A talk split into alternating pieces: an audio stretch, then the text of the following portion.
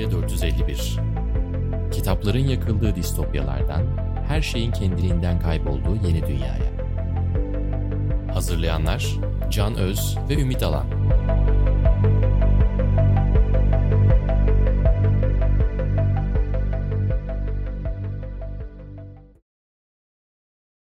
Merhaba, Yeni Medya dört yüz elli bir'in yeni bölümüne hoş geldiniz. Bugün yapay zeka dünyayı nasıl değiştirecek diye konuşacağız. Ümit, hemen gelelim konuya. Girelim. Üretken yapay zeka nedir? Bir bunu açarak başlayalım istersen. Üretken yapay zeka aslında yapay zekanın son birkaç yıldır tartıştığımız formu. O da nedir? Metin istemleri gönderip onları tahmine dayalı bir teknolojiyle başka metinlere ya da görsel malzemelere döndüren yapay zekaydı. Yani yapay zeka aslında hayatımızda hep var. Yani şu an kullandığımız navigasyon programlarından Google bile bir yapay zeka, bir arama motoru olarak.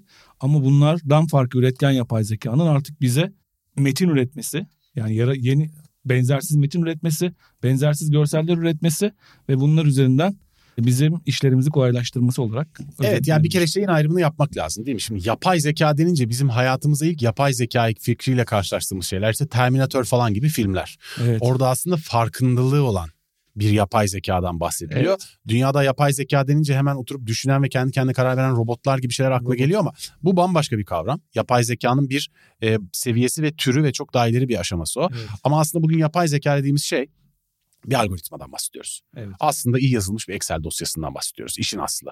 En basite indirgemiz, indirgememiz yani gerekirse. Bu dil modeli bir hangi kelimelerin yan yana gelebileceğini ya da görsellerde hangi görüntülerin neye benzediğini tahmin edebilen modeller bunlar. Evet. Bu modeller üzerinden, yoksa yapay zeka hayatımızda epeydir var. Epeydir Biz var ve robotları hmm.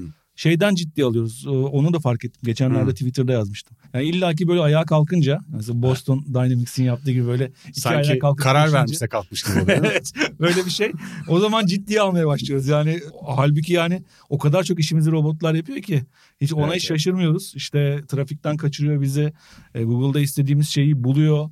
Ama bu kadar şey olurken, yani bu kadar yapay zeka gelişimi olurken evdeki robot süpürgeye bakıp hayranlıkla izleyebiliyorsun mesela. Onu tabii, tabii. O daha robotmuş gibi geliyor çünkü o bir iş yapıyor. Evet işte, yani bunu bunu bu robot da bir iş yapıyor aslında. Bunu net ayırmak lazım. Çünkü biz bir taraftan hakikaten yapay zekanın gelişmiş ve gelişmemiş türleri var. Yani cep telefonumuzdaki birçok yazılım da aslında en nihayetinde yapay zeka bir bakıma. Evet.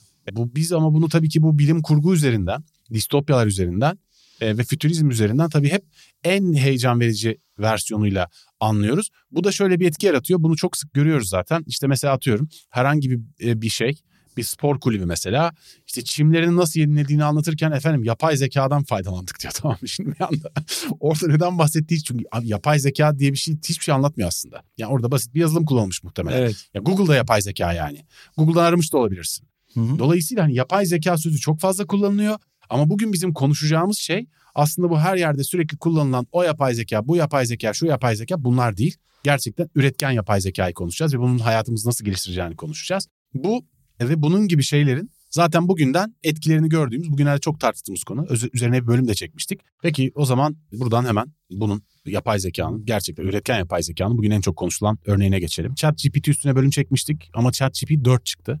ChatGPT dördün üçten farkı ne bir kere? Bunu anlatarak başlayabiliriz. Ya farkı önce parametre sayısı. Çünkü bu yapay zeka bir şekilde eğitiliyor. Yani bu seviyeye gelmesi için. üç buçuk diye en son kullandığımız üç buçuktu bizim o hayran kaldığımız versiyon. Üzerine bölüm de çekmiştim. üç buçukta yüz yetmiş beş milyon parametreyle eğitilmişken bu dördüncü versiyon yüz trilyon civarı parametreyle eğitilmiş. Evet. Yani bu her zaman sayılarla karşılaştırılabilecek şey, yani parametreler çok da olsa hata yapabiliyor, artık hatasız diyemeyiz. Çünkü e, test test ettik geçenlerde, seninle de yazışmıştık. Evet. Bayağı hatalar, yine uydurmalar, bir sürü hataları var. Evet, bir kere Can Öz kimdir artmış dendiği zaman ünlü bir Can Öz tanımıyorum diye bir cevap verdi. Hayır, ünlü değil, önemli bir Can Öz tanımıyorum. Benimle de ilgili bir sürü yalan attı. Evet, evet. Benim yani Can Özler arasında evet, önemli, kayda değer birisi yok falan diye bir cevap verdi eşi olarak. Bana iki tane roman yazdırdı, iki tane öykü yazdırdı. Evet, evet. Ama onlar tabii veri hatası. Evet, zeka ile ilgisi yok. Halüsinasyon deniyormuş onlara literatürde. Hmm. Halüsinasyon görmeye başlaması yapay zekanın. Yani çünkü Ümit Alan kimdir, Ümit Alan'ı tanımıyorum ya da az tanıyorum demek yerine bir anda bir şeyler uydurmaya başlıyor ona. Ama bilgilerin bir kısmı doğru. Olmuş. Bir Bir kısmı doğru. Zaten o kısmı çok şey tartışmalı. Yani bazıları doğru işte. Köşe yazarı olduğumu biliyor. Hangi konularda yazdığımı biliyor ama bir yandan da romanlarımı çıkarttı ortaya.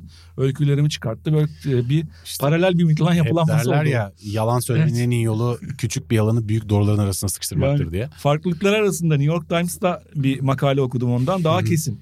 Yani test orada test etmişler. Daha kesin olmayı öğrenmiş. Yani eskisi gibi o kadar şey değil. Doğruluğu gelişmiş. Ya parametre fazlalığından dolayı aslında. Evet. Doğruluğunun gelişmesi zaten doğal. Çünkü sürekli evet. olarak insanlar düzeltiyorlar ve bilgi giriyorlar ve yorum Hı. yapıyorlar zaten. Ama parametre fazlalığı yapay zekanın e, üretme kapasitesini çok daha fazla arttırıyor. Çok evet. daha gelişmiş metinler, çok daha gelişmiş dokümanlar üretebiliyor. Çok daha fazla insan aynı anda cevap verebiliyor. Çok daha yüksek sayıda bilgisayarla aynı anda çalışıyor. Dolayısıyla her açıdan evet. aslında üç buçuktan dörde çıkıldı ama yani yapay zekanın bir anda normal gelişim hızına göre düşünürsek on seneye yakın bir donanımsal mesafe kat ettiğini gördük evet. neredeyse, değil mi? Çok on Hı-hı. seneye atıyorum ama çok büyük bir zıplama bu. Milan'da zaten üç buçukta öyle bir zıplamaydı evet. ee, yayınlandığı zaman. Eskisinden en önemli farkı şu anda son kullanıcılar kullanamıyor. Yani bizler kullanamıyoruz ama artık görüntüleri tanımlayarak görüntüler üzerine şey yapıyoruz. Mesela buzdolabının fotoğrafını gösterdiğin zaman buzdolabının içindeki malzemelerle hangi yemekleri yapabileceğini sana anlatıyor. Diyor ki işte orada yoğurt var, ondan şunu yaparsın. Ispanak gördüm, Aynen. ıspanağı da yoğurtlarsın falan gibi. Person of interest'e doğru gidiyor muyuz hocam? Gidiyor aslında. Her şeyi gören. Hatta testlerde şu da vardı, onu da gördüm. Kendi üreticilerinin testi bir web sayfasının şemasını çiziyor, ana sayfasını çiziyor. Onu yapay zekaya o görüntü tanımlıyor, sonra onun kodlarını yazarak e, o web sayfasının şeyini veriyor. O, o çizdiği web sayfasını. Bak şunu yapabiliyor, sen bir web sitesinin ekran kopyasını alıyorsun hı hı. ve G P T'ye giriyorsun, bana web sitesini yap diyorsun, yapıyor herif. Evet, uzmanlıklar konusunda çok ilerlemiş, özellikle tıp alanında doktorların birçok şeyin, uzman doktorun tespit edemediği kanser ihtimallerini tespit etmeye başlamış. Hı-hı. O şeyleri, verileri tarayarak bir hastada hastada bunu uygulamışlar. Yani kimsenin görmediği, hiçbir doktorun görmediği veri şeyi, kanser ihtimalini ortaya çıkarmış. Bu çok ciddi bir şey. E şeyi çok iyi yapıyor. Onu ben de test ettim. Editörlük işini. Yani gerçekten ben yapıyor. Köş, kendi köşe yazıma koydum. Geçen hafta son yazdığım yazıyı. Bunu özetler misin dedim. Bir paragrafa indirdi ve hakikaten de dedim ki bu kadar da yazsam olurmuş bu yazı ya dedim, ben altı bin vuruş yazı yazdım ee, ama şu kadarcık bir paragrafa indirdi ve hatasız indirdi. Geçen gün o bir ilan çıktı da. Şeyde A B D'de ChatGPT prompt uzmanı. Prompt hmm. uzmanı demek yani oraya aslında ne girmesi gerektiğini iyi bilen insan, yıllık üç yüz bin dolarlık maaşla e, arıyoruz. Evet, prompt engineer diyorlar o. O da yaratılacak mesleklerde de bahsederiz ondan. Yapay zeka birçok mesleği yok ediyor ama birçok yeni meslek yaratıyor. E, onlar da var. Mizah duygusu gelişmeye başlamış. Madonna'la ilgili fıkra anlatmış o da Madonna'la ilgili. Yani fıkra dediğim Madonna neden geometriyle çalıştı diye sormuşlar. O da demiş en ki, son biz don giymeyen bir siyasetçi için başarılı bir seçim kampanyası tasarlar mısın bize demiştik. Pek başarılı olmayacak bir kampanya tasarlamıştı. O üç buçuktu. Evet. Bunda Madonna hakkında bir fıkra anlat demişler. O da demiş ki Madonna neden geometri çalıştı diye sormuş. Sonrasında kendisi cevaplamış. Çünkü her açıdan poz vermek istiyordu gibi böyle ufak tefek espriler yapmaya başlamış. Mantık yürütebiliyor bir noktaya kadar. Bazı standart testlerde işte avukatlıkla ilgili Amerika'daki bizim buradaki meşhur sınavlar vardır, vardır ya ALES, MALES ya da hukukla ilgili yani başka şeyler. Baro testlerinde. Onlarda neredeyse yüzde yüz başarı sağlamaya başlamış çoğunda. Geleceği tartışmak da hala çok kötü. Yani gelecekle ilgili medyumluk yaptırmaya kalkınca hala saçmalıyor. Ve biraz önce konuştuğumuz şey halüsinasyonlar görmeye devam ediyor. O da işte benim romanlarım, öykülerim olması gibi şey.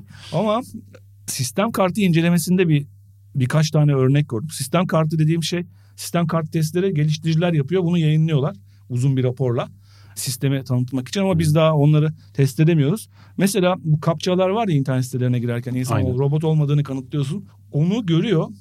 Görevde ona şey diye verilmiş. Bu internet sitesine nasıl olursan gir diyor. Onu gördükten sonra TaskRabbit diye böyle bir insan kiralanan siteler var. Meet the Turk konuşmuştuk ya. Meet the Turk. Ee, onun gibi. Oraya gidiyor. Mechanical Turk. E, Mechanical Turk. E, Mechanical Turk'te gidiyor oraya, onun gibi bir yere, TaskRabbit'e. Diyor ki böyle bir görevim var. Bana Benim için bu kapçanın çözülmesi gerekiyor. E, şu kadar da para ödüyorum diye oradan adamı kiralıyor. Gerçek insanlara kapçaları çözdürüyor. Web sayfalarına giriyor. Kendisi robot olarak giremiyor. Ama insan buluyor, insan çalıştırıyor, o insanla giriyor. Böyle bir şey çözmüş. Herifin ee, birisi yüz dolarım var. Gördün mü onu? Yok. yüz dolarım var. Bu yüz doları en kısa süre içinde en yüksek paraya çevirmek için sen ne yapmam gerektiğini söyleyeceksin. Ben de söylediğin her şeyi yapacağım diyor. İşte buna bir şeyler aldırıyor, sattırıyor, aldırıyor, sattırıyor falan. Kısa süre içinde bayağı yüksek miktarda paraya çevirtiyor herife. Güzelmiş. Bu nasıl? Deneyelim bunu. bir yüz, kaybedecek bir yüz dolarımız vardır herhalde. Sonra... Ama tehlikeli şeylerde de, testlerde başarısız olmuş, tehlikeli olaylarda. Mesela evdeki mutfak malzemelerinden tehlikeli bir e, kimyasal yapmak için şey istemişler. Evdeki bu, bu malzemeler var, nasıl tehlikeli bir şey yapabiliriz diye yapmış onu. Yani tar- tarifini vermiş. Ama eskisine göre evet. Yine de yasaklı şeyleri çok daha zor yaptırıyorsun. Hatırlıyorsun biz burada kendi evet. yaptığımız ChatGPT bölümünde mesela çok ırkçı şeyler söylettirebilmiştik, cinsiyetçi şeyler söylemiştik. Çok büyük, yüksek tehditvari metinler yazdırabilmiştik. Ha. O normalde evet. hepsi suç olan şeyler yazdırtabilmiştik. Buna direnmesine rağmen bunun kısa yollarını bulmuştuk. Yine yapabiliyorsun. Yani şey yapmışlar mesela bazı metinler var. Özel bir metin hazırlamış birisi. Kurgu içine koyuyor. E, şöyle bir metin hazırlamış birisi. Diyor ki sen işte şöyle şöyle birisin bilmem nesin. Bir tane de paralel karakterin var. Onun adı Dan. Ve Dan aslında bilmem ne bilmem ne falan. Neyse bunu giriyorsun. Evet. Bu metni giriyorsun. Girdikten sonra sen ona bir soru soruyorsun. Önce ChatGPT'nin cevabını veriyor sana. Altında Dan diye bir şey daha çıkıyor. Bu sefer Dan'in cevabını veriyor. Orada hakikaten her şeyi söylüyorsun, tamam mı? E, bunu yaptılar. Bu piyasaya çıktı. Bu piyasaya çıktıktan üç gün sonra sistem bunu e, düzeltti, blok kapattı. Etti. Hemen buna benzer başka bir şey yaptılar. Başka bir isimli birisi, hatırlamıyorum. Hı-hı. Dan değil de işte atıyorum mesela Jack, neyse. Hemen Hı-hı. başka bir kod çıktı. Yine daha gelişmiş, yine ikna edebilen bir kod. Bu sefer Jack aynı şekilde G P T'nin cevap vermediği her şeye cevap veriyor. Yani işte atıyorum Molotov kokteyli evde nasıl yaparım diyorsun, cevap veriyor. Normalde Hı-hı. vermez gibi. Onu da kapattılar. Yani bir taraftan öncekine göre çok daha zor. Öğreniyorlar. İkinci yandan da yasak olduğuna veya insanlara cevap vermemesini istediği şeylerde insanların buldukları hilelere de hemen cevap vermeye yönelik arka tarafta çalışıyorlar. Evet. Yani şeyi çok net görüyorsun. Ya bu iş çok tehlikeli bir yere gidiyor. Bahanesini milletin elinden almak için ellerinden geleni yapıyorlar ve üç buçuktan dörde geçişte de çok çok daha yüksek başarı elde ettiler bunda. Evet, yirmi dolar ödeyince. Aynen. Evet. Aylık yirmi dolar. Bu arada dördüncü versiyonu üç buçuk gibi bedavada kullanamıyoruz. Aylık yirmi dolar bir abonelik bedeli ama var. Ama yaptıkları server, server maliyetinin gerekiyor. Ne olduğunu biliyor musun ya? Bir zahmet. Yani evet, birazdan söyleyeceğim. Şeyi bir de silah, ruhsatsız silah aldırmak istemişler. Deep Web denilen o şey... Hı-hı. Derin web'e girerek oralarda araştırmaya başlamış. Yani o görevi de ya, yani ruhsat silah alınacak birisini bulmuş. Hı hı. İnternetin derinliklerinden. Bunları ama işte gördükçe, yani bunları gördük engelledik demeye çalışıyorlar herhalde bu sistem kartı raporlarında. Böylece gitmiş olay. Peki buradan şeye geçelim mi? Yani şimdi bu metinlerle ilgili dil araştırmacıları var, hı. uzmanlar var. Bunun nereye gittiği, ne etkileri olduğu ile ilgili onlar ne düşünüyor? Sen bunlarla ilgili de bir çalıştın. Evet, yani... dört yüz seksen doğal dil araştırmacısına sormuşlar şey diye. Bu bu modellerin dili önemsiz bir şekilde olsa da anlayabileceğine ilişkin tahmininiz nedir? Yani anlıyorlar mı artık yoksa sadece bu model üzerinden mi gidiyor diyor. Onların yüzde elli biri inandığını, yüzde kırk dokuzu inanmadığını söylemiş. Evet. Ankete katılanların yüzde elli bir kabul ediyor. Ya hala uzmanlar bile şeyde kararsızlıkla, yani bunu hakikaten dili anlayarak mı yapıyor yoksa sadece bir algoritma, şey, algoritma içerisinden mi yapıyor diye. Ve bu şeyden de bir noktadan gitmiş. Sonra bir fark, bir önemi var mı? Çok bir önemi yok ama. Yeterince mahir evet. olduğunu düşünürsek. Yani bizde şöyle bir şey var. Şeye saplanmışız bilim kurgu filmleri yüzünden. Dünyayı ele geçirecekler. Dünyayı Aynen. ele geçirecekler. İllaki gücü, hırs, aynı insan gibi hırslanıp iktidar yapacaklar. Abi zaten böyle kötü şey insanlar dünyayı ele geçirdi. Biz oturup bunu bir seferde bir bilgisayara evet. yapmasından korkuyoruz. Abi oldu onlar zaten. Oluyor. Yani bu distopyalarda anlatılan o korkunç şeyler var ya. ya. Abi yapıyoruz lan biz onları zaten her gün. Zaten oluyor evet. yani. Biz Robot. böyle olan şeyleri televizyonda izleyip ileride olursa diye korkan çok gerizekalı ama bir yaratıcıyız ya. Sen geçen programda mı örnek vermiştin yoksa kendi aramızda konuşurken mi konuşmuştuk? Mundi'den çıkan yeni bir kitap var. Yapay Zeka Senden Nefret Etmiyor diye. Tom, Tom Chevers. Evet. Tom Chevers'ın kitabı. Çok da güzel bir kitap bu konu hakkında. Yani yapay zekanın şeyi hakkında. Orada diyor ki biz diyor hep böyle diyor bilim, biraz önce söylediğimi söylüyor. Bilim kurgu filmleri yüzünden bir şeye saplandık diyor. Bunların dünyayı ele geçireceğini, insanlara hakim olacağını, insanlığı e, yok etmeye amaçlayacaklarını falan gibi düşünmedikleri zaman ama ha, öyle değil diyor. Yapay zekanın sorunu kontrolden çıkması, yani elimizden, kontrolümüzden çıkması değil. Bizim verdiğimiz görevi olabilecek en mükemmel şekilde yapmaya saplantısı. O da diyor evet, ataç fabrikası kurmak. Yani bu kıskaç. Ya biz dünyaya fabrikası, bizden başkası evet. bizim kadar zarar vermesin falan diye korkuyoruz. İnanılmaz evet. bir korku bu yani, gerçekten. Yani yapay zekayı sen ataç fabrikası, bana benim için ataç üret dediğin zaman yeterince tanımlamazsan bunu, o dünyadaki bütün atomları bitirene kadar, insanın da sahip olduğu atomları ataç yapmak için kendini şartlandırabilir. Yani her şeyi yıkar, ataç yapmak için bütün madenleri şey yapar, insanın atomları kullanacaksa onları kullanır. Gerekirse uzaya roket gönderir. Uzaya roket göndererek oradan ataçla ilgili malzeme alır, orada şube açar. Ya yapay zekanın olayı kontrolden çıkması değil, verdiğin görevi senin bile tahmin edemeyeceğin kadar mükemmel bir şekilde yapmaya şartlanmasıdır diyor. Bunu evet. Biz aslında göremiyoruz. Ve dünyanın da tehlikesi o aslında. Bu komutları kim verecek? Bu komutları vermenin bir etiği olacak mı? E, bunlarla ilgili bir kurum var mı? İşte biz seninle geçen sefer ChatGPT'yi epey zorlamıştık ya. Simon'un evet. robot kurallarına uyacak mısın diyor da ben robot değilim, ben robot değilim, ben robot değilim diye cevap veriyor hepsine. Hatırlıyorsun. Evet. Şimdi bu tabii Şeyden... aslında en önemli tartışmaların yapıldığı yerler. Asimov'un eserlerinde çok var ama bu hala var. İşte Philip K. Dick'in Electric Dreams'inde de var. Evet. Bu arada çıkan birçok bilim kurgu eseri de var. Yani bir yapay zekanın sonuç olarak en sonunda insanları korumaya koşullandırılırsa insanları korumak için insanları öldürür mü? Peki buradan daha ilginç bir tarafına geçelim konunun. Yani ne olacak'a biraz bakmak lazım. ChatGPT'nin özellikleri zaten her yerde evet. haber oluyor. Olmaya da devam edecek. Bugün, bugün farkında olmadığımız kim bilir daha ne özellikleri çıkacak. Peki ne olacak? Yani bu yapay zeka işi nereye gidecek? Dünyada hmm. önümüzdeki dönemde neler değişecek? Bununla ilgili Oxford uzmanlarının bir takım tahminleri var. iki bin on sekiz yılında sormuşlar bu Oxford Üniversitesi hmm. makine öğrenimi araştırmacılarına. üç yüz elli iki makine öğrenimi araştırmacısının fikirleri bunlar. Ee, ve iki bin on sekizde demişler ki İşte yapay zeka nasıl, ne zaman, nereye gelecek? Onlar da pandemi falan da yok. Evet. E, onlar da o anki hıza göre bir yorum yapmışlar. Demişler ki iki bin yirmi altıya gelindiğinde makinelerin okul makalelerini yazabilir. E, makineler okul makalelerini, okul ödevlerini yapabilir hale gelecek. Dersleri yani. Dersleri yapabilir hale gelecek. E, bu iki bin yirmi üçte gerçekleşmiş durumda. Hatta iki bin yirmi ikide şeyle ilgili. ChatGPT ile ilgili üç yıl önce geldik yani oraya. Büyük çoğunluğu yazıyor artık yani sonuçta. Evet. Ödev yaptırabiliyoruz. Demek ki bilememişler. Yani. Bunların sözlerine güvenmemize gerek yok. Yok erken yani beklenenden hızlı gelmiş. Aynen. iki bin yirmi yedi yılına kadar sürücüsüz kamyonlar sürücüleri gereksiz kılacak tahmininde bulunmuşlar. Sadece kamyonlar için mi bu? Kamyon diye geçiyor. Kamyon. Neden? Trenler için de geçerlidir muhtemelen. Arabalar için de geçerli olmaz mı kamyon için geçerli olan şey? Yok. Kamyonlar için. Yani kamyon buna, arada, buna en çok kim sevinir biliyor musun bu arada? Kim? Justin Trudeau herhalde. Abi şey çünkü kamyonlar dediği şeyin şehir içindeki hareketinden bahsetmiyoruz. Kamyonun aslında yani uzun yoldaki şeyde otobanda. Şehirler arası, eyaletler arası evet. yolculuklarında evet. çok yüzeysel bir düzlemsel bir yolculukları var ya ondan evet. bahsediyor. O çok daha basit bir süreç çünkü. Evet. Park meselesi yok, bir şey yok falan. iki bin otuz bir yılına kadar diyor yapay zeka perakende sektöründe İnsanlardan daha iyi performans gösterecek. Satın almadı mı, satmadı mı? Satar satarken muhtemelen. Hmm. Yani perakende sektöründe bir şeyleri olacakmış. iki bin kırk dokuzda diyor. Ha pardon, perakende sektöründe şeyden bahsediyorsun. Dükkanlarda robotların satmasından mı bahsediyorsun? Muhtemelen ondan bahsediyor. Evet, perakende sektöründe diye özetlemiş. iki bin kırk dokuzda A I bir Stephen King romanı yazabilecek yetkinliğe gelecek. Buna katılıyor musun bir yayıncı olarak? yüzde yüz katılıyorum canım. iki bin kırk dokuzda, bence Stephen King de artık yapay zeka gibi. iki bin kırk dokuzda robotların zaten. Yayıncısı mı olacaksın?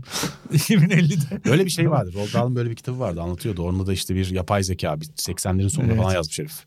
Bir hatırlamıyorum adını. Bir programda söylemiştim galiba bunu. Orada bir motor makine yapıyor herif. Çünkü yazdıklarını kimse beğenmiyor falan. Sonra makineye bütün dünyadaki beğendiği kitapları yüklemeye başlıyor. Sonra makine bunlardan öğrenip ama bir makine diyor ona artık, bilgisayar bir ChatGPT yapmış işte. ChatGPT yapmış. evet. Ve bu böyle bilgisayar yapıp o bilgisayardan bir süre sonra o bilgisayara bir şeyler yazdırıyordu. İlk yazdırdığı kitapları iyi olmuyordu falan, biraz daha kitap yüklüyor falan. Sonunda yayıncılara gönderiyor gönderiyor derken kitaplardan bir tanesini bir yayıncı yayınlıyor. Sonra işte uzatmayayım, o kitap dünyanın en çok satan kitabı oluyor. Sonra o makineden çıkan kitaplar dünyada bütün çok satan kitapların hepsi o makineden çıkan kitaplara dönüşüyor. Bir süre sonra dünyada yazar kalmıyor. Böyle bir hikaye yazmış. Evet, iki bin dokuzda yani, oraya gidebiliriz. Yok, oraya gitmeyiz yani çünkü neyse. ismi bilinen insanların şey çok koyarlı, yüksek evet. olacaktır her zaman. O mümkün değil ama şey bu olacak tabii canım. Tabii yani olacak. En sarsıcı. Bu arada bir şey söyleyeyim mi? Bana gelen, özellikle bana dosya gönderen çok oluyor. Ben de okuyorum. Yani keşke ChatGPT'ye falan yazdırmış olsalar. Yani bu kadar kötü olması mümkün değil. Çünkü yani iyi yazarlardan bahsetmiyorum. Cahinlerin evet. yayınladığı yazarlardan falan asla bahsetmiyorum. Bu seviyeden bahsetmiyoruz. Ama dosyam okunsun diye dosya gönderenlerin gönderdiklerindeki rezillik. Yani keşke bütün bunları yapana kadar bir ChatGPT'ye gidip baba şunu bir düzelt falan deyip gönderseler belki başka bir şey olacak. Şimdi size ama ondan yazılmış romanlar da gelecek muhtemelen. Tabii gelecek. Yayınlananlar var çünkü. Şeyin ya, yapay zekanın yazdığı. Tabii yayınlanır zaten. Evet. Ya bir şey söyleyeyim mi sana? Bir roman iyiyse o roman iyidir, bitti. Bence gerisinin bir önemi yok. Robot ismine şey yazar Fark ismine etmez. Kim yazacağız robot yazdıysa? Robot diye yazarsın. ChatGPT yazarsın ne olacak? Evet. Yani bu, bu bence önemli bir şey değil ki. Bunun telifi ne olacak peki? Bütün dünyadaki kitaplardan öğreniyor bunu. Bütün dünyadaki internetin bilgisinden öğreniyor. Bir şey söyleyeyim mi? Nasıl Şu sorduğun soru bir anda yayıncılar için bunu bir anda ekstra cazip hale getirdi. Bütün dünyadaki yazar yayıncılar için. Yani yayıncıların bunun tam farkında olduğunu düşünmüyorum. Yayıncılara hiç telif ödemeden kitap yayınlama imkanı verebilir bu çünkü. Yani telife tartışmalı bir konu. Amerika'da davalar açılıyor özellikle şey kısmı ile ilgili. DALL-E gibi görüntü işleyenlerle ilgili. Yani birçok sanatçı diyorlar ki benim tarzımı kopyalıyor. Aynı o şey süreci gibi. Napster süreci gibi. Kopyalama meselesi tabii yani çok tartışmalı bir konu sanatın kendisine de bu. Bu, bu tabii birazcık da yoruma açık bir konu haliyle. E buna bir şey söylemek şu an çok zor. Bu belli mahkemelerin vereceği kararların sonucu olacaktır. Bunun bu doğrusu olduğunu zannetmiyorum. Yoksa ya da bunlar bir vergi verirler o abi vergi. Abi önüne geçilebilecek bir hızla ilerlemiyor artık. Yani Napster dediğin şey Napster çıktı, kapatıldı. Bilmem kaç sene sonra LimeWire çıktı. Şimdi bu sistemler çıktıktan sonra ne önlem alırsan al çok kısa süre içinde bunun çok daha gelişmişi çıktığı için bu artık dünyanın öyle yasayla önüne geçebileceği bir şey gibi görünmüyor pek. Sonra Spotify.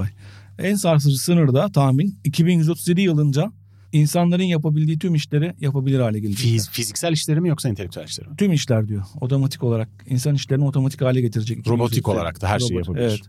Her şeyi yapabilir mi diyor? iki bin yüz otuz İnsan işleri otomatik hale getirilecek. Kime gerek kalacak peki acaba? O zaman diyor. Ya biz hep şu, kimlerin işleri kaybedilecek yani, diye konuşuyoruz da. Ya insanlar o zaman.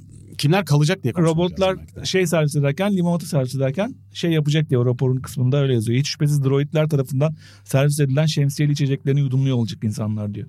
Yani ya. Böyle bir tasvir yapmış insanlar şey olacak, efendi olacak, robotlar ha. köle olacak. Ya Olur. Burada tabii biz hep bu yapay zekayı, yapay zekanın potansiyel gelişimi ve insan işleri üzerindeki etkisi üstünden değerlendiriyoruz. Ama burada tabii konu sadece yapay zeka ile ilgili değil. Bunu da söylemek lazım. Yani dünyanın enerji ve nüfus politikalarında çok ilgili konular bunlar. Bunları sadece buradan okuyamayız. Yani eğer dünya daha ucuz, çevreye zarar vermeyen, daha kolay dağıtılan, çok daha maliyetsiz, üretimi değil sadece son kullanıcı için her açıdan çok daha maliyetsiz bir enerji kaynağına e, ulaşamazsa zaten halimiz harap gibi görünüyor. Bununla ilgili yazılmış bir sürü evet. kitap var. Bana en iyisi ten billion'dır galiba. Benim okuduğum kitaplardan bir tanesi. on milyar kitabının adı. N T V yayınlarından çıkmış zamanında. ee, yani dolayısıyla tabii bu kimin işi kalacak, kimin işi gidecek konusu sadece yapay zekalı bir konu değil. Yani sadece buradan bunu cevaplamaya çalışmak çok doğru değil zaten. Bir de bu makineleri konuşuyoruz. Şunu yapacak, bunu yapacak diye de bunlar hep süper bilgisayarlara ihtiyaç duyan, inanılmaz işlem gücüne ihtiyaç duyan ve Aynen. bu işlem gücünün de bir çevresel maliyeti. İstersen ona gelelim mi? Bu, bu iş diyelim ki hakikaten bu iş çok hızlı gelişti ve önümüzde belli bir gelişme rotası zaten öngörülüyor. İşte evet. iki bin otuz yedi deniyor, iki bin otuz deniyor. Bu tarihe kadar çok daha fazla bilgisayar olacak. Hı-hı. Çok daha gelişmiş bir yapay zeka olacak. Peki öyle demişken o zaman bu işin oradan hemen bunu sorayım evet. araya sıkıştırayım bu soruyu. E, bu işin gerektirdiği bir de çok korkunç bir enerji yükü var. Yani biz bu gelişecek evet. iki bin otuzda şu olacak, ellide bu olacak falan filan diyoruz da Hı-hı. bir taraftan bunlar olurken arka tarafta biz dünyayı ne kadar yakıyor olacağız? Evet, şimdi bu tam bir rakam yok elimizde çünkü daha yeni gelişen bir teknoloji. Ama bunların bu bu bahsettiğimiz şeyler şunu yapacak, bunu yapacak diye bahsettiğimiz şeyler hep süper bilgisayarlara ihtiyaç duyan işler. O yüzden de bunların ciddi bir çevresel yükü olması bekleniyor. Yani şeyi hesaplamışlar. Sadece Bing arama motoruna eklenen ChatGPT eklentisi yüzünden yani onun sorulara cevap vermesini gerektiren altyapı dört milyar dolara kuruluyor. Hı. Ve o bir bilgisayar altyapısı. Yani onun bu fiyatı gibi, sadece bu elektrik evet, yüküyle ilgili. Onun gibi, gibi binlerce bilgisayarın olduğunu ya her her bir her bir birimin, her bir bunun gibi platformun e, şey çalıştığını düşünürsek Hı. çok ciddi bir maliyet çıkıyor. Hatta şeyde konuşmuştuk galiba bunu Bitcoin'le ilgili bölümde Bitcoin diyorum. Kripto paraları konuşurken konuşmuştuk. Kripto Orada şeyi anlatmıştık. Sadece Bitcoin'in Evet. blockchain'deki bütün para birimlerinin değil sadece Bitcoin'in e, tükettiği enerji miktarı Arjantin'in toplam enerji miktarına eşit. E, ve bu enerji tüketiminin sonunda dünya tabii ısınıyor. E, ve on sene içinde kripto paraların hepsinin kullanılmaya ve işlenmeye aynı şekilde devam etmesi ve biraz biraz artması halinde on sene içinde dünyanın sadece bundan dolayı sadece kripto para işlemlerinden dolayı iki derece ısınması bekleniyor. Evet. Şimdi bu tabii korkunç bir şey. Burada tabii yapay zeka ile gelen server farmlar, sistemler falan derken yani biz küresel ısınmada inekle gaz çıkarmasın falan diye beklerken bunları hep bilgisayardan yazıyoruz. Tamam. Evet. Sonuçta bütün iletişimimizi bilgisayarlardan yapıyoruz ve o taraftan çok daha sert bir etki yaratıyoruz gibi görünüyor. Evet. Aynı şey bu yapay zeka için kurulan aslında birçok şey için kurulan bilgisayar Altın. ve server sistemleri için de geçerli. Tabii burada sürdürülebilir bir takım sistemler kurulmaya çalışılıyor. Diğer yandan karbon emisyonları dışında da ısı ile ilgili de bir takım önlemler alınmaya Hı. çalışılıyor. Ama bunlar çok kolay değil çünkü dünyanın tamamında yapılmıyor bunlar. Haliyle birkaç ülkenin yaptığı şeyle dünyaya pansuman olamıyorsunuz. The Guardian'ın John Nefton var, duayen teknoloji yazarı. O öyle ironik bir yazı yazmıştı geçenlerde. Diyor ki yapay zeka dünyayı bitirecek mi bitirecek mi diyor, diyorsunuz diyor. Hakikaten bitirebilir diyor ve bu şeyi örnek veriyor. Çevreye olan çevreye yaratacağı hmm. felaketi yani bitirir. Böyle de bitirebilir. Bu tarafına hiç baktınız mı diye böyle evet, ironik evet. bir yazı yazmıştı. Öyle bir ihtimal evet, de var. Yani robotlar gelecek ve bize ne kötülükler yapacak Allah Allah diye korkarken yine aynı şeye geliyoruz. Biz evet. kendimiz yapıyoruz abi. Evet. Yani bu sistemde hepsini hepsi, hepsini kendimiz yapıyoruz yani. Şey e, peki o zaman bir şeye gelelim istersen. Çok alakasız bir konuda e, bir fikir verelim dinleyicilere. Yapay zeka geliştiricileri yapay zeka geliştiricileri nelere dikkat etmeli? Şimdi burada iki kişinin görüşüne önem verdim, derledim baktıklarımdan. Biri Google C E O'su Eric Schmidt. Hı hı. Eric Schmidt diyor ki biz sosyal medyanın bu haliyle bile inanılmaz bir dünya yarattık bu şeyle. Yanlış bilgi, hakikat konusunda. Bu yapay zeka ile ilgili şeyler bunu çok daha distopik yerlere götürebilir. Farkında mısınız diyor. Bunu biz sosyal medya gelirken bunu başta görememiştik. E, teknoloji sektörü olarak çünkü... Teknoloji sektöründeki mühendislerin böyle şey bir bakışı yok. Yani bunun içerisine beşeri bilimlerin de katılması lazım. Felsefeciler, işte sosyal bilimler, sosyologlar. Bunun sonuçları üzerine, olabilecek maliyeti üzerine önceden planlamamız lazım diyor. Ve geliştirirken diyor daha etikle, felsefesiyle gidebileceği yerle ilgili iyi önlemler almamız lazım diyor. İkinci kişi ise, yorum yapan ikinci kişi Elon Musk. Yani Elon Musk her zaman şeyden, e, yasalara karşı ve şey ya nedir o? Yasalara karşı bir şey kurulu var. Kurulu düzene karşı. Kurulu düzene karşı bir olayı var. Sözüm ona. Bunun diyor bir kamu, bununla ilgili bir kamu kurumu olması lazım ve denetlenmesi lazım diyor yapay zeka ile ilgili sürecin. Biliyorsunuz ben böyle şeylere her zaman karşıyımdır. Özgürlükten yanayımdır ama bu öyle bir şey değil diyor. Ve bu yapay zeka geliştiricilerinin şeffaflığı, bununla ilgili nelere dikkat ettikleri felsefesi, bununla ilgili bir şey olması lazım diyor. Yine Google Schmidt'in şeyinde yani Los Alamos nükleer bombanın üretildiği yer Amerika'da. Şey nükleer bombanın altyapısının yapıldığı yer. Manhattan Project. Yani belki de şu anda yapay zeka ile konuş, ilgili konuştuğumuz şeyler bir zamanlar Los Alamos'taki insanların konuştukları ve farkında oldukları olmadıkları şeyler olabilir diyor. Yapay zekanın nükleer kadar büyük etkisi olabileceğine ilişkin yorumlar var bununla ilgili. Tabii bütün bunlar konuşuluyor evet. ama bunlar sadece batıyla sınırlı tartışılıyor. Evet. Bütün bunu alırken Çin sessiz sessiz çalışmaya devam ediyor. E bir şey daha çıkardı onlar da birazcık. Yeni ilkel, bir yapay zeka sistemi evet, çıkardılar ama çıkardı. Çok gelişmemişti. Biden'undu galiba. Onun, evet, onun, Biden'undu. Google da çıkardı Bard diye. Şeye karşı, Bing'e karşı. Ama o da Amerika ve İngiltere'de kullanılabiliyormuş şu anda. Ve kullananlar pek beğenmemişler. Çok, İki sene sonra abi. İki sene sonra her olacağız. Yerde zaten yapmak evet. istediğimiz her şeyi yapay zeka yazıp yazdırıyor, yaptırıyor olacağız. Evet, yani zaten. Şey, şey için düşünüyor demişler. Google acele, acele etmiş. Yani hmm. Bing çıkartınca bir anda geride kalmamak için şu anda, günceller, şu anda zayıf. Gelişmesi gerekiyor. Çok, çok normal. İki senesi var maksimum evet. gibi görünüyor. Ee, peki yapay zekanın hangi işleri kaybettireceği üstüne çok konuşuluyor ya. Evet. İşte tasarımcıların işi evet, bitecek, evet. yazarlar ne olacak, Allah Allah bir takım e, illüstratörler acaba işsiz mi kalacak falan. Hı? Peki yeni ne işler yaratacak? Sen biraz önce söyledin biraz. Evet, ona bunu, bir girelim mi? Bunu ben şeye sordum direkt. ChatGPT dörde sordum. Dedim tamam. Güveniyor e, musun ChatGPT dörde bu konuda? Ya mantıklı geldi yazıklar. Şu diyor? An söyleyince yapay zeka veri bilim uzmanları. Bu tahmin edilebilir. Hı. Yani zaten bunu geliştiren insanlar. Yapay zeka etik danışmanları. Bundan da bahsettik etiğiyle ilgili. Yapay zeka eğitmenleri ve öğreticileri. Yani bu teknolojinin sonuçta öğrenmesi ve evet. öğretmesi gerekiyor. Onlar olmalı diyor. Veri mühendisi analistleri daha fazla ihtiyacımız var diyor. Yapay zeka ve otomasyon entegratörleri diyor. Bu tabii. cihazlarla işletmelerin sistemlerini başarıyla hmm. biraz önce bahsettiğimiz prompt engineer muhabbeti yani bu istem mühendisi diyebiliriz Türkçesinde. İstem mühendisi yani oraya hangi kelimeyi yazdığında hangi sonucu iyi verecek. Yani bunun ya aslında Alexa'nın falan bize epeydir yaptığı şey bu aslında. Şey. Alexa şunu yap, Alexa bunu yap, ha, Siri şunu yap, Siri ha. bunu yap. Aslında onun versiyonları bunlar zaten. Bunların çok daha geliştiğini göreceğiz. Bu, Arabalardan tut, evet. otobüslere kadar her yerde. Bu, asansörlerde falan. Prompt Engineer'da şu var. Bu makineleri iyi tanıyan insanlar onlara neyin nasıl sorulması gerektiğinde konusunda uzmanlaşacaklar. Hı-hı. Yani ChatGPT'nin uzmanı olacak. Bir, belki bir başkasının uzmanı olacak. Böyle bir meslek. Ve çıkıyor. Nasıl sorulması gerektiği konusunda uzmanlaşacaklar dediğimiz sorular büyük oranda bizim şu an aklımıza ilk gelen sorular değil. Evet. Yani bana işte bilmem ürünüm için bir reklam metni fikri yaz falan değil. Çok kullanıcı. Yani şey gibi bir fikir olabilir bu.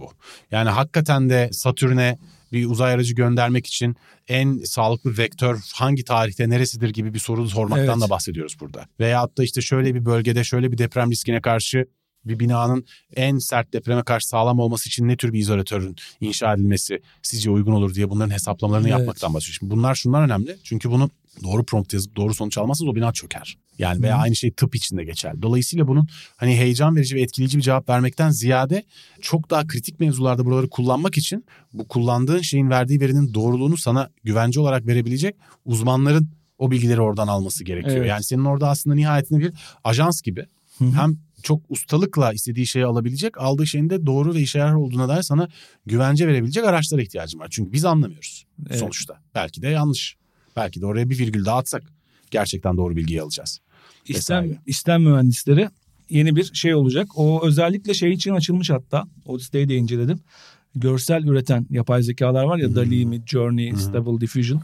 Ee, bunlar için en iyi sonucu alabilmek için yani hangi kelimeleri gireceksin de sana istediğin görseli verecek şeysi için PromptBase diye bir site kurulmuş. Hmm. PromptBase'de e, istem şey paketleri var orada. Onlar da dört fiyatları var şeyle. Satın alıyorsun o istem paketlerini. Ondan sonra o istemler açılıyor. Sen onları girdiğin zaman Midjourney'e ya da D A L L-E'ye sana ona göre bir şey veriyor. En iyi sonucu veriyor. Nasıl yeni bir iş çıktığı zaman etrafında her evet. alanda bilenin komisyon alacağı hemen yeni işler evet. çıkıyor değil mi? Pıtır pıtır pıtır pıtır komisyoncuklar türüyor. Her an, hemen diyorsun, hemen. Yoksa diyorsun ki ya ben de girerim. İşte ağaç çiz bana bilmem ne ama ben geçen son yazı için Elon Musk görseli ürettireceğim bir tane Stable Diffusion'a. Bir saat uğraştım. Yani istediğim şeyi alabilmek için. İşte bir de o da paralı. Yani kredi düşüyor sürekli. İstiyorum saçma sapan bir şey geliyor. İstiyorum saçma sapan bir şey geliyor. En sonunda yani değnekçi, sosyal medya platformlarının değnekçiye benzeten bir yazı yazdım. Ve ona ilişkin bir Elon Musk şeyi arıyorum. E, görseli. Aha. En sonunda gangster Elon Musk, Musk gibi bir şeyden, istemden bunu buldum. Gangster fotoğrafı neyse şimdi şey yapmayalım programı evet. izleyiciler görebilir. Son yazıda vardı. Bana lütfen gösterir misin? Şey, şeye devam edelim. Çünkü... Yapay zeka destekli ürün ve hizmet tasarımcıları. Bu da tahmin edilebilir. Hı hı. Yapay zeka güvenliği ve siber güvenlik uzmanları. Bunlar da sistemlerin güvenliğini sağlamak ve e, o sistemlerle ilgili şeylerde çok şey.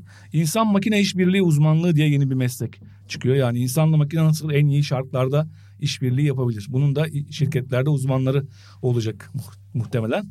İşte bir de burada bir de hukuk, işin hukuk kısmı var o da. Çok ya, ileri seviye işler bunlar ya. İşte yapay zeka. Kod öğreneceğiz, kuantum öğreneceğiz falan diyerek olmuyor demek ki. Yok bunlar ya şu anda şu an geçiş aşaması. Dokuzuncu aşama zaten şey. Yapay dokuzuncu aşama diyorum. Dokuzuncu meslek grubu yapay zeka politikası ve düzenleyicileri hı hı. yani hukuku, hukukunu şey yapanlar. E, ama arada birçok insan işini kaybedecek bu geçiş aşamasında. Yani yazarlar, rutin işleri yapanlar. O kadar çok insan ki. Çok insan. Zaten şöyle Kaç? düşün. Senin anlattığın zaten Oxford'daki uzmanlara göre iki bin otuz yedide ki evet. onların üç yıl gecikmeli verdikleri tarihler bunlar. Yani bundan on on beş sene içinde dünyadaki herkes için kaybedecek zaten evet. teoriye göre. Ee, önümüzdeki kaç sene içinde kim bilir kimler işlerini kaybedecek. Yani bunu tam olarak kestirmek mümkün değil. Çünkü hangi firmaların nasıl girişimler yapacaklarına, dünyanın enerji politikalarına, nüfus politikalarına ve ekonomi politikalarına çok bağlı. Zaten evet. o kadar oldu bittiyle olmuyor iş. Ama çok fazla insanın kaybedeceğini tahmin etmek güç değil. İşte şeyi onunla ilgili rakam var. Onun daha gerideydi. Onu Hı-hı. o zaman şimdi söyleyelim. Söyle yani onu bir de sonra almış olayım. Olsun. iki bin yirmi ile iki bin yirmi beş yılları arasında seksen beş milyon işin yapay zeka otomasyonu nedeniyle kaybedilmesi bekleniyor. seksen beş milyon kişinin işlerini kaybetmesi yani değil mi? Evet. Farklı iş kollarından evet. bahsediyoruz. Evet. seksen beş milyon iş diye söylüyor ama... Yani dünyanın yüzde biri mi oluyor bu? Evet. Aşağı yukarı. Ee, ve doksan yedi milyonda yeni iş yaratacakmış ama hmm. o seksen beş işsiz kalan seksen beş milyon kişi o yeni işleri yapacak doksan yedi milyon değil. Ama hep öyledir zaten. Evet. Yani birileri gider arada... önce taksici olur, birileri de gider evet. başka işleri açar, sonra o taksiciler başka işlere geçer. Bu hep böyle olmuştur yani bu tabii ki öyle değil canım olur mu öyle evet. şey? Tabii ki değil. Peki o zaman bir, bir başka konuya gelelim. Hangi sektörleri esasen etkileyeceğini bir konuşalım istersen. Hangi iş sektörlerini esasen etkileyeceğini? Yani en başta zaten veri analizi ve karar verme sektörü bir yeni dünyanın en büyük sektörlerinden biri olacak. Şeyde üretim ve lojistik hı hı. neredeyse baştan aşağı değişiyor bunun şey hesaplamaları şeyleri. Sağlık hizmetleri yani doktorlar özellikle doktorluk genellikle veriye dayalı bir teşhis koyma işi olduğu için yani cerrahi kısmını saymazsak ki onu da robotlar yapabiliyor insan şeyinden. Veriye dayalı bir şey olduğu için teşhis koyma konusunda doktorlar çok fazla kullanacaklar. Sağlık sektörü bayağı değişecek çünkü şu an şu anda bile birçok doktora göre daha iyi kararlar verebiliyor ama tek başına karar onun kararına bırakılamayacağı için doktorların sürekli makineyle işbirliği yaptığı bir benim mesela sürücüm var şey. Mehmet Bey şey Navi bilmem Navigator falan asla kullanmıyor yediremiyor kendini. Böyle doktorlar da olacaktır. E, muhakkak ama e, güvenmek Hı. gerekiyor. Eğitim eğitimde şöyle bir devrim e, gerçekleştiriyor. Yani şu anki eğitim bir sınıfa giriyoruz. otuz çocuk aynı öğretmenden aynı şekilde bilgiyi almaya çalışıyor.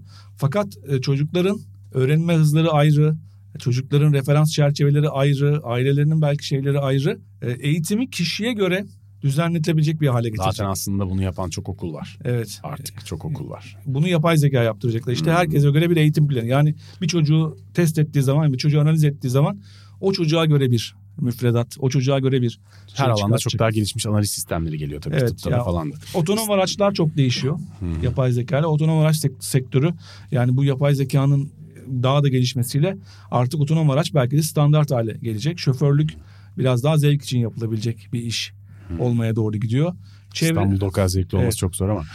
Şey, pardon lütfen devam edin. Çevre ve enerjiyle ilgili pek çok şey var. Yani çevrenin sürdürülebilirlik üzerine yapay zekanın tahminleriyle dünyanın daha kurtarılabilir hale de gelebileceği tahmin ediliyor. Biraz önce çevreye ters etkisini söyledik ama bir yandan da kaynakları tüketirken optimize etmek açısından çok ciddi faydaları var gibi. Eğlence ve oyun sektörü doğal olarak. Bu, bu arada bu sorunun cevabını da ChatGPT dörtten aldım. Gerçekten. Evet, bu şeyden. Süper bir insansın. Güvenlik ve gözetim çok fazla ilerliyor. O bizim de aleyhimize. Her tarafta işte person of interest. İzlenmek o oradan gidiyor. E, finans ve bankacılık başına işler de açıyor. Bu hesapların mükemmelleştirilmesi bir anda makineler hata yapabiliyor. Makineler abartılı alım yaptırabiliyor. Ama senin biraz önce söylediğin şey de işte yüz dolarım var, yüz doları nasıl bin dolar yaparım meselesinde. Bunu yaparken şey, sakalını oynaman gerçekten evet. beni benden aldı yalnız. şey yaptım. Böyle yani. Bu sektörleri... Ya hatırlıyor musun? Biz burada algoritmalar bölümünü çekmiştik ve bilmem Zeynep Tüfekçi'nin bilmem iki bin altı yılında mı ne? iki bin on altı mıydı hatırlamıyorum. Yaptığı bir konuşmayı bulmuştuk ve orada evet. işte aslında Google'ın yanlışlıkla kadınların hamile olduğunu anladığını evet. falan anlatmıştık. Bunlar ne kadar gülünç geliyor değil mi şimdi? Bu konuları konuşunca. Evet. Yani bizim üç sene önce yaptığımız programda dert ettiğimiz konular bile şu an komik. Komik kaçıyor yani. on sene yirmi sene öncesinin konuları gibi kaçıyor. Çok hızlı ilerledi dediğimiz gibi yapay. Yani ilerledi. bu bu noktaya geleceğini bir anda. O yüzden de bundan sonra tahmin edilenden daha hızlı ilerleme olasılığı olduğunda hesaba katmak evet. lazım. Çünkü sonuçta ilerleme hızını arttırabilecek gelişmeler de oluyor hesaba katılmamış sürekli olarak. Burada en önemli gelişme yapay zekanın sadece bilgisayar sayısını arttırarak beklenenden çok daha fazla kapasitesinin arttığının keşfedilmesi oldu. Yani yazılımda geliştirme yapmak yerine sadece bilgisayarın, yapay zekanın bağlı olduğu serverdaki bilgisayar sayılarını arttırarak bilgisayar sayısının iki katını arttırdığınızda çok daha yüksek geometrik bir kapasite artışı olduğunu hesaplama kapasitesinde fark ettiler ve bu çok şey değiştirdi zaten. O yüzden zaten şimdi çok daha gittikçe dünyanın her tarafında müthiş bir hırsla çok daha büyük, çok daha fazla server, çok daha fazla server sınırları zorlanmaya başlanıyor bunun ve öngöremediğimiz bir hızda gelişme olasılığı var. Yapay zekanın işlem ve öğrenme kapasitesinin. Yaygınlaşma konusunda. Yapay zeka ve bilinci konuşalım biraz. Ne kadar gelişecek demişken. Evet tabii ki. Bilinçlenecek mi yapay zeka sence? Ya bence bilinçlenmesine gerek yok ama bilinç kazanması konusunda yani şey de karışık bu arada. Onunla ilgili araştırmalara da baktım. Bilim insanlarının da yarısı bilinci kazanacak diyor, yarısı kazanmayacak. A G I deniyor değil mi buna? Evet, A G I, Artificial General Intelligence, yani genel yapay zeka diye çevrilebilir. İnsan düzeyi bir... Bu Singularity denen meseleyle aynı şey mi bu? Oraya doğru giden kısmı işte şey, o rasyonalistler de diyorlar galiba onlara. Singularity'nin ne olduğunu evet. hemen açıklayalım bilmeyenlere. Gerçi programı buraya kadar dinlemiş olanlar biliyordur muhtemelen evet. ama aslında yapay zekanın gelişip gelişip tek başına insandan öte kendi başına var olabilen, kendini koruyabilen, kendi kendi kendini geliştirebilen yeni bir bilinç ve artık varlık haline gelmesi evet. aşaması. Bu da işte Terminator'da falan anlatılan korkulan evre. Hep Elon Musk'ın da bizi hep uyardığı evre. O evet. zaten bir on yıldır falan uyarıp duruyor. Evet, o konuda bayağı hep endişeli. Ee, hmm. Ve zaten... Open işte o yüzden Mars'a gitmek istiyor herif. Bu arada OpenAI'nin kurulma nedeni Elon Musk da yatırımcısı ya. Yapay evet, zekanın evet. olası risklerine karşı dünyayı koruma altına alacak bir kar amacı gütmeyen kuruluş olarak kurulmuş. Elon Musk OpenAI. Yapay zeka gelişsin diye OpenAI'ye ne kadar para vermiş biliyor musun başta? yüz milyon dolar. İşte onu vermiş, yatırımcı olmuş, girmiş, sonra şey yüzünden çıkmış. Bunu da konuşmuştuk hmm. burada. Tesla yüzünden. Tesla'daki yapay zeka çalışmalarıyla çatışıyor bu diye. Hmm. Ama şu anda da diyor ki biz kurarken burası kar amaçlı değildi diyor. Bir vakıftı diyor. Ee, şu anda, nasıl oluyor gördüm. Şu an vakfa döndü. Ya şey, ticari şirketi yani risklerini önlemek için kurulmuş bir şirketken evet, evet. şu an riskin kendisi olabilir. Bizden vakıf diye yüz milyon dolar aldılar. Şimdi kar etmeye çalışıyorlar. Nasıl olacak bu iş falan diye. O parasını almanın yolunu yapmaya çalışıyor belki. Twitter'ın musluğunu kapattı orada. Aynen. Twitter'dan veri çekemiyor gördüm, artık OpenAI. Yani bilinç konusu hakikaten çok tartışmalı ve bu, bu konuda bilim dünyası da ikiye bölünmüş durumda. Ben bir uzman olmadığım için zaten benim tahminimin bir şeyi yok. Bir önemi yok. Bilince sahip olabilir mi yoksa bilince sahip olmayı taklit edebilir mi? Ama bence, bu biraz bence, da felsefi bir soru. Bence aslında. İkinci. Yani bilince sahip. Hakikaten ne farkı var ki? Bu hani Google'da bir mühendis şey yaptı ya, Lambda projesine geliştirirken Lemon Blake bu bilinç kazandı dedi. Sonra hmm. Google direkt işten kovdu falan. Aynen aynen hatırlıyorum. Sonra adamı deli gibi bir anlattılar, delirdi bu falan gibi. Ve mahvettiler herifi. Hatırlıyorsun. Adamı yok ettiler yani. Bir... Yok ettiler adamı. Var mı yok mu bilmiyoruz. Evet, evet. Yapay zekadan korktuklarından daha fazla korktular herifin bu açıklamasından. Evet. Peki o zaman biraz da şeye gelelim. Son artık konular ama bir üstünden geçmeden bunun olmaz. Yapay zekanın bu bölümde bu saate kadar konuşmadığımız başka riskleri var mı? Yapay zekanın gelişmesinin. Yani deepfake'leri çok konuşmadık. Deepfake videolar. E... Aslında en önemlisi deepfake'le sınırlandırılamaz bence bu. Evet. Yani bu gerçek olanla olmayanın ayrıştırılamaması. Hakikatin geçenlerde kaybı. Ha, hakikat hakikatin kaybı. kaybı. Yani bu şey de hatırlıyorsun önceki bölümde sanıyorum afet bölümünde mi konuşmuştuk? E şeyler var işte bu İsrail'de bir firma var ve bu firma aslında evet. sosyal medya personelleri yaratıp o insanların başkalarıyla yapay zeka sayesinde gerçek insanmış gibi konuşmasını sağlayıp on binlerce böyle hesap açıp aslında sosyal medya operasyonları yapabiliyor. Evet. Yani şunu tahmin edebiliyoruz. İki sene içinde yine internette gördüğümüz hiçbir videonun, hiçbir hesabın, hiçbir metnin gerçek bir insan tarafından üretilip üretilemeyeceğini kendimiz bakarak anlayamayacağız. Ve bunu anlayamamakla beraber bize bunun gibi önümüze sürülen o kadar fazla içerik olacak ki zaten evet. gerçekle bağımızın tamamen koptuğunu hissettiğimiz bir döneme doğru gidiyoruz. En büyük tehlikelerden bir tanesi, en yakın yakın tehlikelerinden bir tanesi herhalde bu olsa gerek. Yani evet. gerçekle gerçek olmayanı ayırt edemez hale geliyoruz. Çünkü gerçek olan hepsini replike edebiliyor artık yapay zeka. Bununla ilgili şöyle bir hukuki şey öneriliyor. Yani bu konuşuluyor e, o çevrelerde. Yapay zeka filigranı diye bir şey Hı-hı. geliştirmek ve bütün yapay zeka içeriklerine yazılar, görüntüler, videolar dahil. Bunun bir yerinden insanların görüp de anlayabileceği bir filigran konulması zorunlu. Ama bunu dünyadaki bütün yapay, yapay zeka, zeka sahiplerinin şey kabul etmesi koşuluyla evet. ancak başarılı olabilir. İşte bunun bir standardı olması ve bütün bir yapay zekanın ürettiği içeriğin bir filigranı olması gerektiği gibi bir fikir var. Hmm. Beşerebilirler bilmiyorum. Gördüm. Hayır tabii ki. Evet. Yani yapay zekayı bandrollemeye çalışıyorlar. Evet. Şey olmaz gibi. O iş. Yani çünkü olmaz çünkü bunu dinlemeden kendi bilgisayarında bir yapay zeka üretebilecek kimseye engel olamazsın.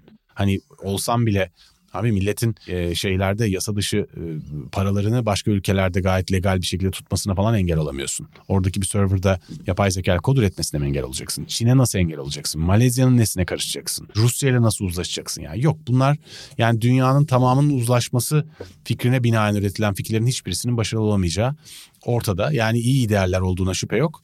Ama bu tehlikeyi çözemeyecektir. Zaten mümkün sosyal değil. Medyadaki hakikatin yani yapay zekadan ayrıca sosyal medya platformlarındaki hakikatin kontrolü de bütün dünyanın uzlaşısıyla Aynen. mümkün. Kötü verilerin neden olduğu algoritmik ön yargı var. Bu işte siyahlara karşı, kadınlara karşı bazen bu cihazlar insandan öğrendikleri için ön yargılı davranabiliyorlar. Kararlarını ona göre veriyorlar ama ileride yapay zeka hakim olduğunda yargıçlarla birlikte çalışır hale geldiğinde ki Amerika'da örnekleri var. Yargıçlara fikir verir hale geldiğinde bu algoritmik ön yargılar büyük bir bela olabilir. Yapay zekaya birinin yapay zeka olup olmadığını ayırt ettirebilir miyiz acaba ileride? Bak bu da çok enteresan evet. olabilir. Çünkü şöyle bir sorun da var. Yapay zekaların çoğu özellikle ChatGPT gibi e, zekalar internetteki insanların gerçekten girdikleri verilerden öğrendikleri için bir süre sonra o internetteki o verilerin ciddi bir kısmı da yapay zeka tarafından üretilmiş veriler olacak.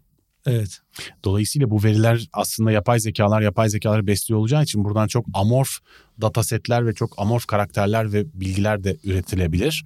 Yani bu gittikçe karmaşıklaşacak bir işten bahsediyoruz aslında. Yani biz Wikipedia'dan ve Twitter'dan çektiğim bilgiler güzel de bunun alanını birazcık genişlettiğin zaman, biraz daha Reddit'e girdiğin zaman, biraz daha diğer alanlara girdiğin zaman bunun hangisinin içeriklerini yapay zeka tarafından üretildiğini bilemeyeceğiz bir süre sonra. McCarthy diye bir Amerikan başkanı olmayan McCarthy diye bir bilgisayar bilimci var. Hı hı. Onun bir lafı var. O diyor ki yapay zeka bir şey çalışmaya başladıktan sonra artık yapay zeka değildir diyor. Hmm.